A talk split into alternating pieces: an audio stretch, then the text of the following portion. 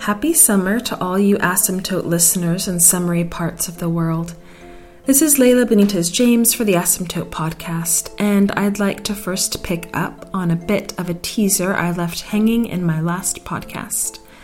I hinted that we would be changing things up for our contest this year, and instead of translations, we are announcing a new essay contest, and are thrilled to be able to say that our new contest will be judged by none other than J. M. Coetzee. Coetzee was the first author to win the Booker Prize twice and was awarded the Nobel Prize for Literature in 2003. Open to translators and non translators alike, this contest invites essays introducing a writer working in a language other than English whose work deserves more attention than it currently receives from the English speaking world. In addition to receiving prizes, the winners will also be featured in our Winter 2020 issue, joining an exceptional roster of contributors from the past that includes Mario Vargas Llosa, Laszlo Krasznahorkai, and Stefan Zweig, among many others. The deadline for this contest is the 1st of October 2019, so you have just a bit over three months to champion your writer of choice. So, just now, where I live in Alicante, Spain, we are enjoying a slight respite from the heat or what may be the last fresh fronts of spring. But a couple friends in Madrid have told me that there it is downright chilly or too chilly for mid June, prompting me to repeat a saying which I once heard in Madrid, and I remember being told this by several older women Hasta el 40 de mayo no te quites el sayo. Now, it's funny how happy accidents occur, because in this episode, I'll be getting into what is found in translation those happy accidents and bursts of inspiration that fuel a translator's own creative practice through working with someone else's work. This saying, literally until the 40th of May, don't get rid of your warm clothes, could be translated, as my Scottish husband would say, as Mer cast a clut until May is out. And looking for the best way to translate this phrase prompted me to take a quick trip to word reference, as I could not remember if sayo was the clothes you wear on your body, like ropa de invierno, or bedclothes, like ropa de cama. Down in the forums, someone had indeed suggested the Scottish idiom, pointing out that clute actually means winter clothes and can also just be a bit of fabric, but that May also refers not just to the month of May, but to the hawthorn tree, which is also called the May tree advising those wary of being caught out in the cold to look to when this particular tree is putting out leaves and blooms to know when it's safe to start dressing for summer. This was news to my husband, and we ended up calling his mother, still in a scarf herself, as his hometown of Burntisland had definitely not received the summer memo, who confirmed for us that the saying could indeed refer to the tree blooming when it got warmer or to the month. But what gave me even more pause was seeing a very familiar name in one of the comments, one from over 10 years ago, from the 22nd of November 2008. Estoy leyendo la introducción de Niebla por Miguel Unamuno y hay una frase que no tiene sentido. I'm reading the introduction of Fog by Miguel Unamuno, and there is a phrase that makes no sense, this commenter writes. He asks about the phrase El sayo de niebla, perhaps the cape or coat of fog, but I was captivated less by this interesting image than by Miguel de Unamuno popping up in this particular forum after I had spent a week in Madrid working at a festival named in his honor and after an especially magical trip to Salamanca, where I had visited his house museum and seen where he worked and slept, seen his library, his set of miniature playing cards, and a set of index cards with his tiny yet beautiful handwriting, and his iconic hat. Over the past two years, I have become involved with the Unamuno Authors Series in Madrid. First, by doing some introductions in 2017 for the more or less monthly reading series, and eventually becoming the director of literary outreach as we begin to make plans to launch Madrid's first ever Anglophone Poetry Festival.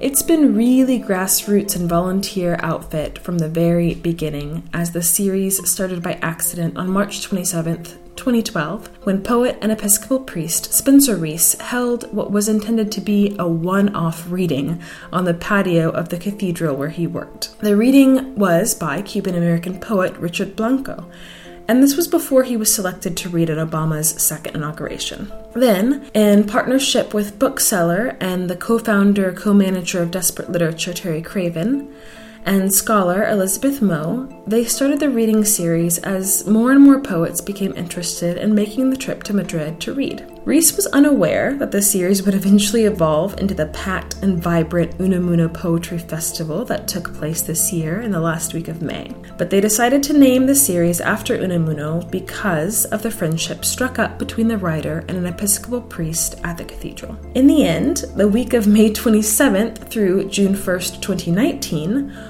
would see 80 readings spread across five venues, including a lecture series hosted in the historic Residencia de Estudiantes, where Federico Garcia Lorca, Salvador Dali, and Luis Buñuel all lived and studied. Taking place in the mornings, these panels counted poet Mark Doty, Laura Garcia Lorca, niece of Lorca, among their ranks, among many others. These talks included myself as well, as I moderated a panel of two other poet translators local Madrid native poet Oscar Curieses and Jorge Vessel of Caracas, Venezuela. For my part, one of the most important elements of the festival was the bilingual anthology, which gathered one poem from each poet, expertly translated into Spanish by that poet and translator Jorge Vessel, who you will hear much more from later on. The anthology was one of the festival's most important elements for me as it allowed for bilingual readings throughout the week so that a mixed audience could be introduced to a huge wealth of contemporary American poetry, as well as a few writers from the UK and poets from Ireland. While the festival drew a mostly Spanish and American audience, one enthusiast for Chicano studies flew in for the festival from Istanbul, inspiring hope that the series will continue to grow and become even more global in its ambitions. I named our panel Transatlantic Translation as Bridge and Compulsion, as I sought to explore our impulses to become translators and trace our trajectories in finding poets from other countries to creatively connect with. Spanning Walt Whitman, Lorca, blues music, translating song lyrics, translating Sharon Olds and Marie Howe, the conversation explored how these relationships form a transatlantic bridge between poetic practices. What I thought was so special was that both of these translators are first and foremost poets. And one of the reasons why I added the word compulsion into the title is that they already had full poetic lives before they started translating, and this extra job of translation was something they took on against all respect for free time and sanity. I discussed the creation of the Unamuno Festival anthology from its inception to its completion, as well as what is lost and found in translation. I was especially lucky to be able to sit in between these two poets who were really the alpha and omega of the anthology project. It was at Unamuno reading number 23 in December of 2017 when Michael Dumanis, Michael White, and Philip B. Williams gave an amazing reading when the idea for the anthology first came about. We met with Oscar Curieses, whose work had originally inspired me to move to Spain in 2014. Born, raised, and based in Madrid, but with a deep and long standing love for American poetry and blues music, he was excited to meet some of the series poets and learn more about the poetic and academic lives in the United States. As we left a restaurant, he asked if their work had been translated into Spanish yet, or if it had been translated for the series. It hadn't been. Each reading of the series, Terry Craven of Desperate Literature would make these amazing little folletos of selection of the poet's work so the audience could read along and have something of the readers to take home with them. Curieses noted that, especially as we were going to expand into a festival, we needed to make an anthology of at least one poem from each poet and have it translated into Spanish, and to help build a real bridge between all these poets coming from the Americas and a Madrid audience. His talk, delivered in Spanish, got to the heart of his love of the practice and focused on a theme I found in common amongst many poet translators their love for getting inside a text. No soy un traductor profesional, tengo ese privilegio puedo elegir los libros que traduzco. Desde que me puse a ello, hace algunos años, siempre he entendido la traducción como un placer, como un juego. Pero es cierto que los juegos requieren conocimiento, destreza y también esfuerzo. Hay que conocer las reglas del juego. De lo contrario, no se puede jugar. Siempre me ha fascinado la idea de traducir los libros que más me gustaban. Es justo lo que os contaba al principio. Seguramente esa es una forma de estar más dentro de ellos, de sentirlos, de vivirlos y de conocerlos mejor. Esa idea me ha obsesionado y me sigue obsesionando. I'm not a professional translator, he says. I have this privilege. I can choose the books I translate, and since I have started doing this for several years now, I've always understood translation as a pleasure, as a kind of game. Of course, games certainly require knowledge, skill, and great effort. You also have to know the rules of the game, otherwise, you can't play. I've always been fascinated by the idea of translating those books I love most. Surely this is the way to be most inside of the text, to feel them, live them, know them better. This idea has obsessed me and continues to obsess me. He goes on to talk about all he has gained from his translation practice, including the benefits of being able to talk to living authors, specifically Sharon Olds, but also musing on the questions he would ask dead authors, saying that it would be wonderful to be able to ask Allen Ginsberg which supermarket in California was it where you met Lorca? And to ask George Orwell about how to translate what Napoleon and Snowball write on the blackboard for the rest of the farm animals. Or to ask Emily Dickinson about just exactly how long those M dashes need to be, and to get the true scoop from Virginia Woolf herself about the best word in Spanish for room. Should it be habitación or cuarto? Curieses also explored the idea that foreign poetry or foreign writing can fuel a writer from another country, perhaps even more than it can fuel someone who was born and raised there, pointing out that foreign readers most likely have a much more nuanced and passionate love for Cervantes and can read Quixote in a much fresher way. While the original idea for the festival was 30 poets sharing their work over one week, word spread and we had just about 60 poets with us when everything was said and done. The anthology exploded accordingly, and the monumental task of translating our varied, brilliant, but sprawling voices fell to Jorge, who leapt pretty fearlessly into this task, even when the number of poets continued to climb. So often, the conversation around translation centers on what is lost and what we cannot carry over but both of these translators, I believe because they are first poets, talk about how much they have found and how much inspiration they take from the work. The conversation always moves towards what they have gained and found in the work. Take a listen to the sales portion of the panel and hear for yourself what he made of his challenging task. Jorge is a writer, translator, and engineer. His first book, Pájaro de Cuero Negro, won the Poetry Prize Fernando Paz Castillo in Venezuela, and his second one, La Carencia, won the Poetry Prize Federico Muelas in Spain and will be published in 2019. His poems have been translated into English and have appeared in important anthologies such as En Obra and Cuerpo Plural, as well as literary magazines. He is currently finishing his MFA in creative writing at New York University. I really love now that list of poets kept on growing. At that time, I kind of regretted it, but um, thank you so much for Spencer and Lila for rolling into this. I want to tell a little bit about me because I um, I was born and raised in Venezuela, 79, and but my parents are from Spain. They actually left Spain uh, after the post-war. And it was very interesting because as I think about the notions of translation, I always thought, you know, when I was a child, I would be home, and one thing came to my mind last night, which was in Venezuela, because it's Caribbean, and like in many places, you have a lot of the adaptation of Spanish. Bananas is called cambur, It's the only place where, um, if you go to another place in Latin America and you ask for cambur, people will be like, what? and it was very interesting because I lived in a household where my dad will always say, that is plátano. Like there's a remark of what the Spanish should be.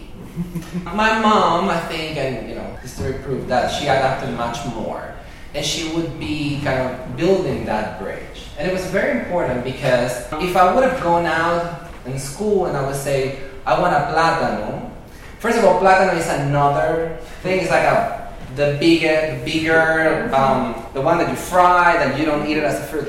But it happened many times that if you speak outside your home Spanish from Spain, you're españolito. And that carries a lot of history behind it. So it was very interesting because I think that I have, I mean, and that has affected me a lot in terms of how I write and what I write and why I translate. Up to a point that people have asked me if I write in English and translate what I do, because there's a need for neutrality in what I do, which I'm trying to break free now. But I wanted to bring that up because I think that that to me has was really that expression of translation, and it doesn't have to be in another language. So, you know, my, my actual work as a translator has been rather recent. I have started to work on, um, on bringing into Spanish the work of Marie Howe, who actually introduced me to Spencer, and then I fell into the rabbit hole. um, um, and then thinking about thinking about the work uh, that we have done this last month, um, you know, I, I was really um, looking at the different elements from, from the translations of Marie's work, and I think a lot have to be related with the translation of this beautiful book, The Anthology, which I'm very grateful that it came out so well. Um, so I want to actually pick up on that, and I think you know we're all here. Some of you have been, some of you have been translated, so so I have seven reflections because everybody loves lists, right? So the first one is that you know when we're translating, we make uh, like Oscar said, we make a choice about the language in which the text will land. And we need to know where is that because if we're building a bridge, we need to know where it's going to go. But that's so hard because there are many versions of language, and I'm not saying that is. I'm not talking about Spanish or English or Italian or French um, or Chinese. I mean, I'm talking that there's no single version of the languages because there are regional differences, because there are cultural differences, because there are dimensions that we need to take into consideration for both consistency and accuracy for who is going to receive that. So, for example, in our anthology, we have Anish Maher's poem, Driving with Tessa, and a lot of actions take place in a car. If you're in Spain, it's a coche. But if you are in Central America, it's a carro. But thank God there is one word that works for everybody. It's called auto, from automobile. So auto works. But then there are other words that don't really work. Like driving, if you're in Spain, conduces un carro. If you're in Latin America, manejas un carro. Now, manejar also relates to managing, which then talks into other complexities. The great thing about it though is that out of context, we can get it, right? And but but it's really going into those those small differences. And I just want to bring this up because there is something very personal that happens with the activities of the everyday. And the language is a little bit like that. It needs to feel natural, it needs to feel easy. It's like that worn out t shirt that we wear on a Sunday. It feels like a second skin. That's how it, it really should, should actually feel. And that's where, the, uh, that's where the challenge lies. Another example, not from the anthology, but from one poem from Marie uh, where she's going around um, New York City with her daughter running errands, and one of the stops they do is in the grocery store. So my first instinct was to write grocery store, like we say in Venezuela, abasto. Abasto comes from abastecer, which is to supply. So I guess if I ask you to go to the supply store and get milk and bread, you will be like, hmm, where's that? Right? and you know, I kept on looking because I guess, I mean, you cannot make it what I said, but it really feels different. There was then the notion of supermercado. But supermercado is not a grocery store. It's bigger, I mean, supermercados are bigger, more assortment. There's even an element of modernity to the supermarket, right? So modern that we actually call it supermercado, like in English. And I just want to tell you a little bit of all the ways that we talk about grocery store because each country has a way to translate it. So in Spain, the formal way would be tienda de ultramarinos, which nobody uses because my friends are like, well, we don't say that in normal day, but it's the alimentación or comestibles, right? Tienda de abarrotes o tienda de la esquina, which is a corner shop in Mexico and parts of Central America. Pulpería en Nicaragua o Costa Rica. Tienda del barrio en Colombia. Almacén o despensa en Chile and Argentina. Colmado in Dominican Republic and even in some parts of Spain. And abasto in Venezuela. So all of those names come from the times when different foods and produce were brought into Spain from the colonies. And because it's both so local and so rooted, going into a specific direction may turn off or turn on a reader when we actually bring the translation in. So I kept that as story. Uh, and that it. The second reflection, and the other ones are a little bit shorter, so um, the effect of the poem needs to prevail above it all.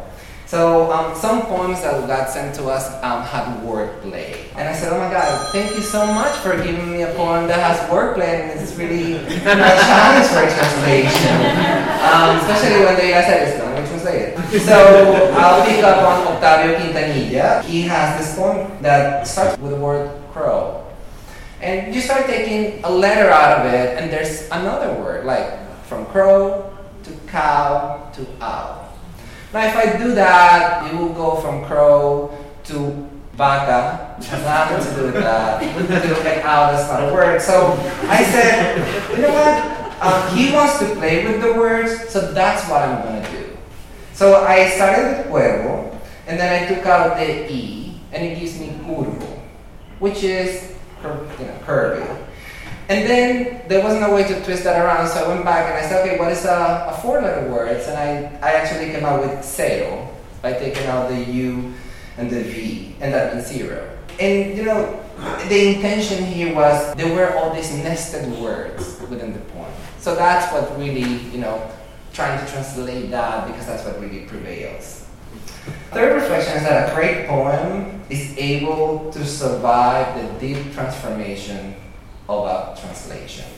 So, you know, Joseph Simon has been doing a lot of great work with clips from um, some of the poems where there was the original version, the, the, the, audio, then the audio of the translation, and then beautiful images. So a friend of mine, uh, which I translated Paisley Rekdal's um, The Cry.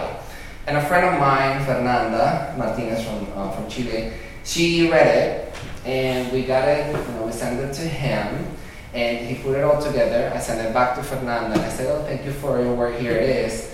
And she said, um, she sent me a text and it said, That poem is so strong that it survived your translation and my reading. um, and what really reflected about what she said is that she meant that the, you know, the cry that basically refers to, which is that sound of one's animal's pain setting off a chain in so many others until each cry dissolves into the next groan louder. It was able to make it from one shore to the other, even if rabbit is a conejo, or zorro is a fox, or crow is a cuervo. So that notion of what happens to one leads to the other, it really remains in both.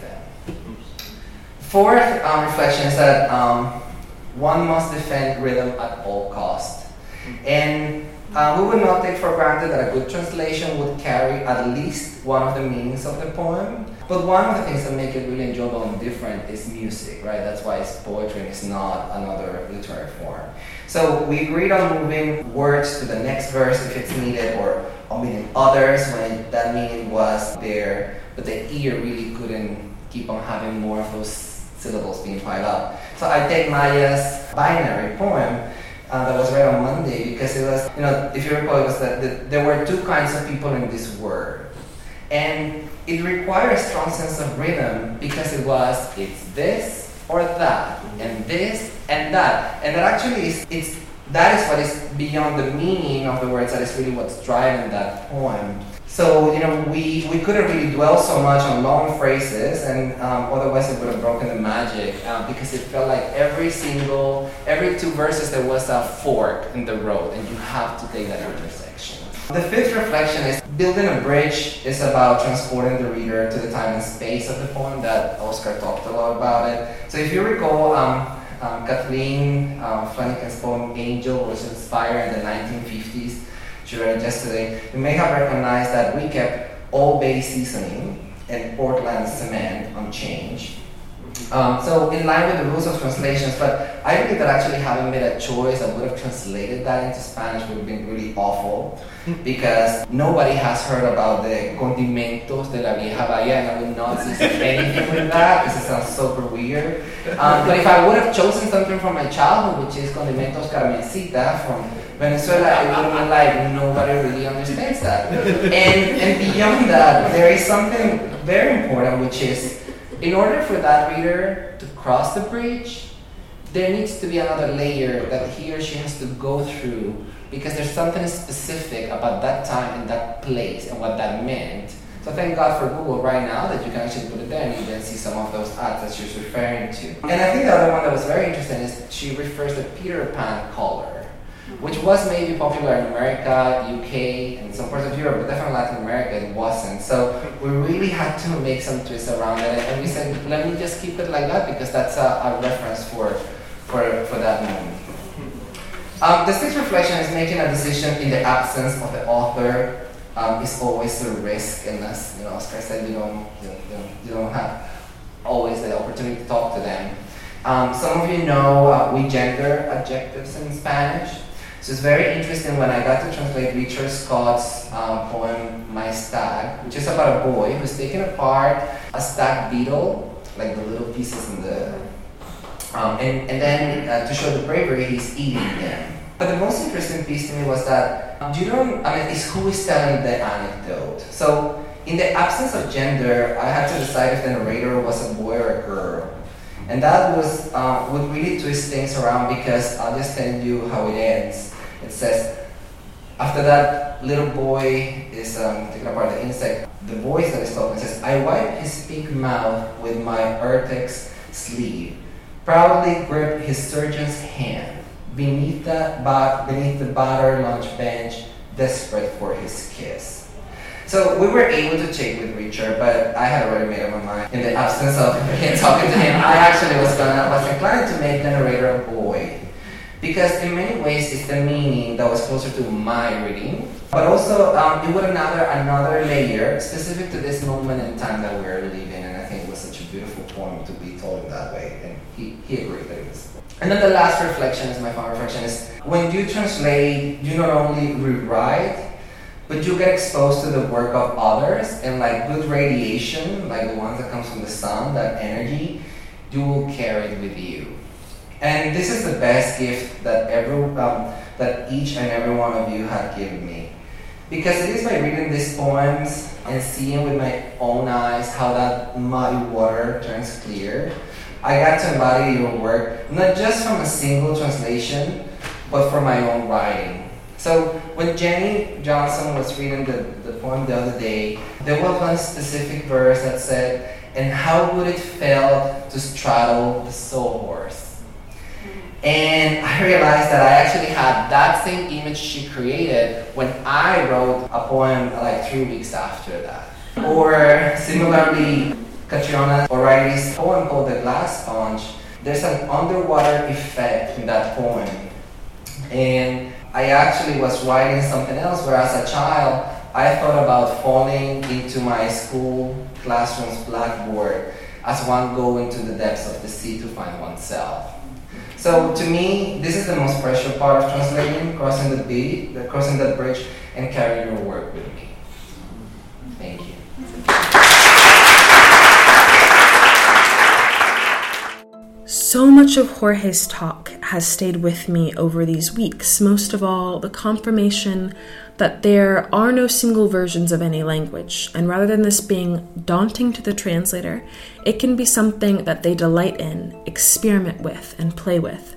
Especially for the poet translator or translator writer, these multiplicities can give fuel and fire to their own creative practice and give rise to new and exciting work. If you look for it, you will begin to see these gems popping up everywhere. The Friday morning of the festival week, I went on a creative walking tour slash workshop with poet and translator Curtis Bauer. I'll get to that tour more, I think, in a later episode, but Bauer also recently shared a wonderful piece from the Kenyon Review online for May and June called Translator's Note Voicing a Voice by Mira Rosenthal.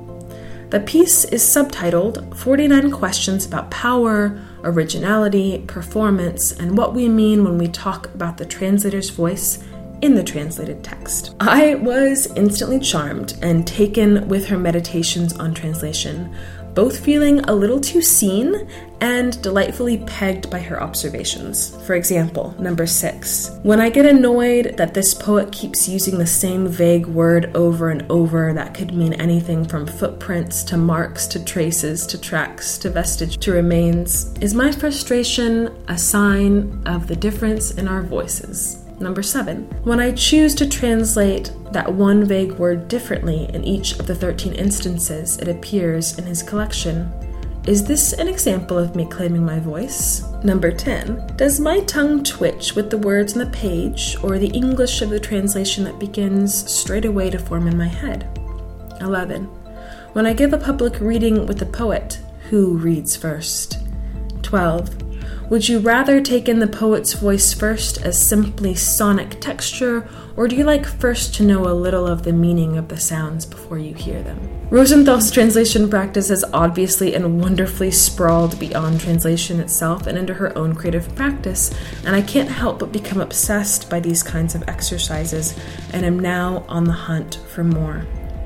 Well, in the spirit of those month based sayings from the beginning of this episode, I was also reminded of learning about the idiom heavy in June, light in August when reading William Faulkner's Light in August during my undergrad university studies. Our professor explained to us that the title is often misunderstood as referring solely to autumn light when it is really calling to this phrase that describes how cows are heavy in June when they're pregnant with their calves and then light in August. Sure enough, I remember seeing a copy in Spanish translation with the title Luz en Agosto, mistaking the visual light for a feeling of lightness and thinking that something like ligero en agosto would indeed sound very strange out of the context of the idiom. It would need a footnote. This is a roundabout way of working in that I am quite heavy this June, but will be lighter in August when I will be taking maternity leave for a few months.